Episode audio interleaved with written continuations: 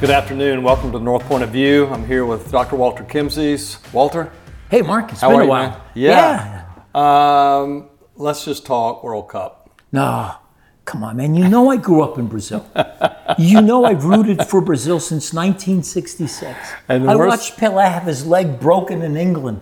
I, I, I, no, I can't talk about it. The worst thing I have done, I think, to you ever was I called you a week ago and I said, let's talk penalty kicks. I think you hung up on me. Uh, that's right. It's a- and you deserve nothing less.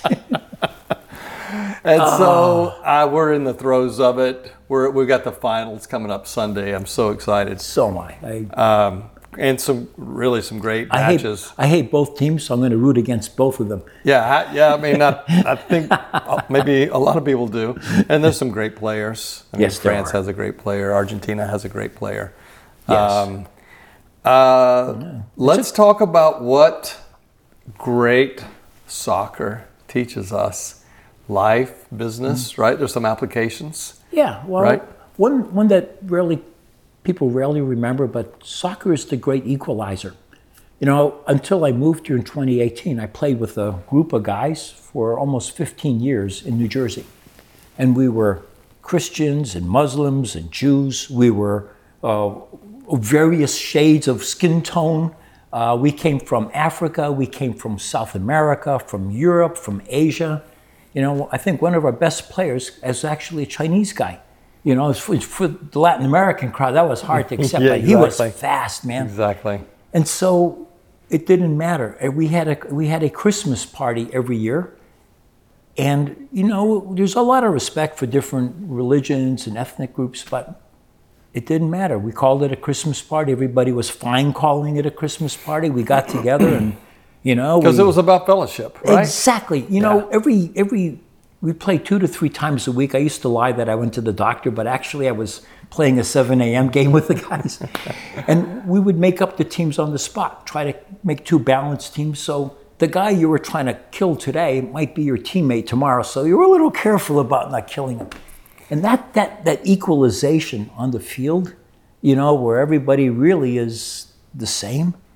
Oh man, you just don't find that And it's crazy. I hadn't thought about this in a while, but you know that's the way our high school team was. I mean, we went to a boarding school, and mm-hmm. I mean, guys from around the country, you know, Texas and Louisiana and D.C., but then the, the guys from you know Mexico or Iran or Africa, and uh, you know I can't remember names of guys that we had meeting with last week, but I can rem- remember you know Aliou Conte's name from you know 75 years ago when I was playing high school soccer.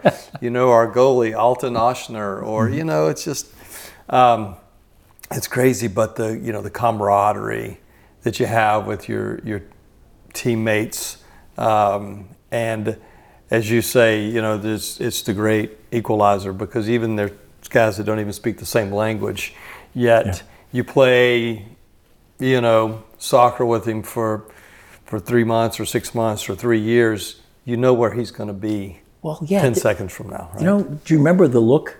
You've you got the ball, and your friend, your teammate, looks at you. Your eyes connect, and he knows you're going to send him the ball as soon as he breaks loose and a little bit free. I can't tell you. I used to have a great long range shot, a very you know big legs, and so I, I had a lot of power in them, and I could place that ball way down the field. It was my my claim to fame. And I just always remember, even when I played in my, my 50s and 60s, and you know, you get that look. And you, it's like a, a whole email was exchanged in a flash of a second. Yeah, Yeah. exactly. Yeah, and then just you love the ball, and then the guy scores. It's like, wow, I, I set that up. You know, was was the look. And one of the things that that I've appreciated from from this World Cup is that the the the art of the of the counterattack. Yeah, And we you know we've got a couple of teams going into the finals that have really exhibited, I guess, just in a lot of discipline. And um and I mean those those last two quarterfinal games, uh, you know, some of those breakaways are just fantastic, just beautiful. yeah. Especially when they actually score, because one of the problems with the breakaway is your your your guys' legs when they get up there. If you're in Northern Europe, that's fine. But if you are in 110 degrees Fahrenheit, zero percent humidity, okay, you're on half the field, and I don't care what shape you're in. your legs suddenly, you know, they're rubbery on you. Yeah. What does uh, in your in your mindset right now? Is we're just sort of well, not necessarily basking in the glow because your your team Yeah, went home. went, went We were home. sent home for Um, but what what are your some of your your takeaways right now, just f- from the beautiful game? Well, you sent me an article that, I mean, I didn't just read it like we read an article, I digested the article. There's a psychologist in Norway who'd been studying what are the factors of success in winning in a penalty shootout. Now, I- 356 penalty shootouts in the history of the World Cup. right. He studied every one of them. Every one of them. Yeah. And and he had a lot of interesting stuff to say. But you know, I've in my life I've been involved in a few penalty shootouts, and our high school coach once said to us, "There's three states of mind going into this. One is you can see how you're going to rip the net off the goal with the strength of your shot into the goal. That's that's one state of Which mind. Which Messi did. Yes, just tear that two tear the ago. net off the goal. Tore the backside of the right corner of the net out. Exactly. Yeah. That's that's what you look at. Or you come in cold and mechanical. You're going to go, you're going to kick the ball, it's going to be in the upper left corner or upper right corner where the goalkeeper just st- if he stands on the line has no chance of getting.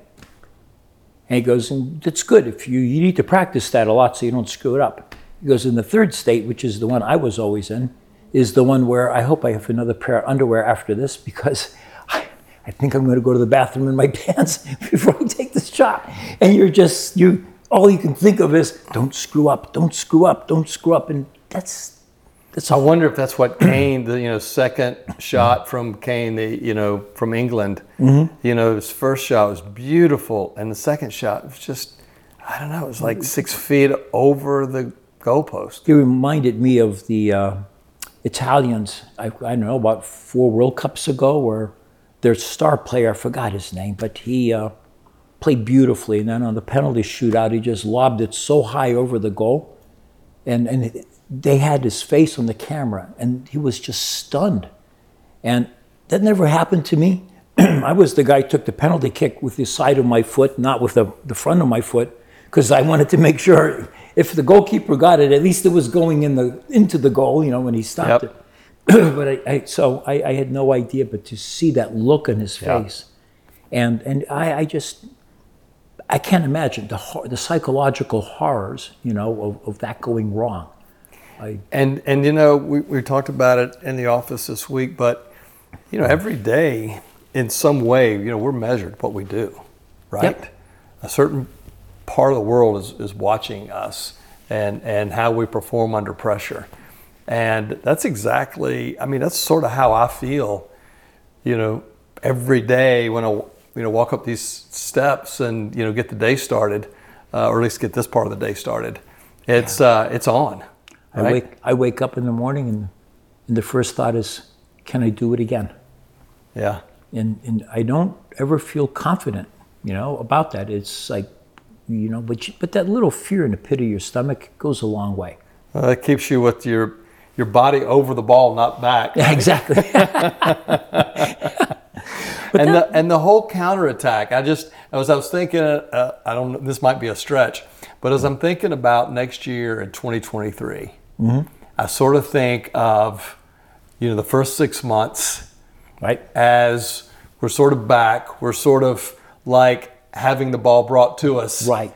And then the second half of the year is the counterattack. We have a breakaway. And exactly. I think we're going to see that opportunity to be, you know, two on two or two on three, run with a lot of open space around us That's running. right. All it takes is a good deflection on one of those, Yeah. and the game and it's game set match. Well, we, we already have been doing that, right? We've got, Yeah.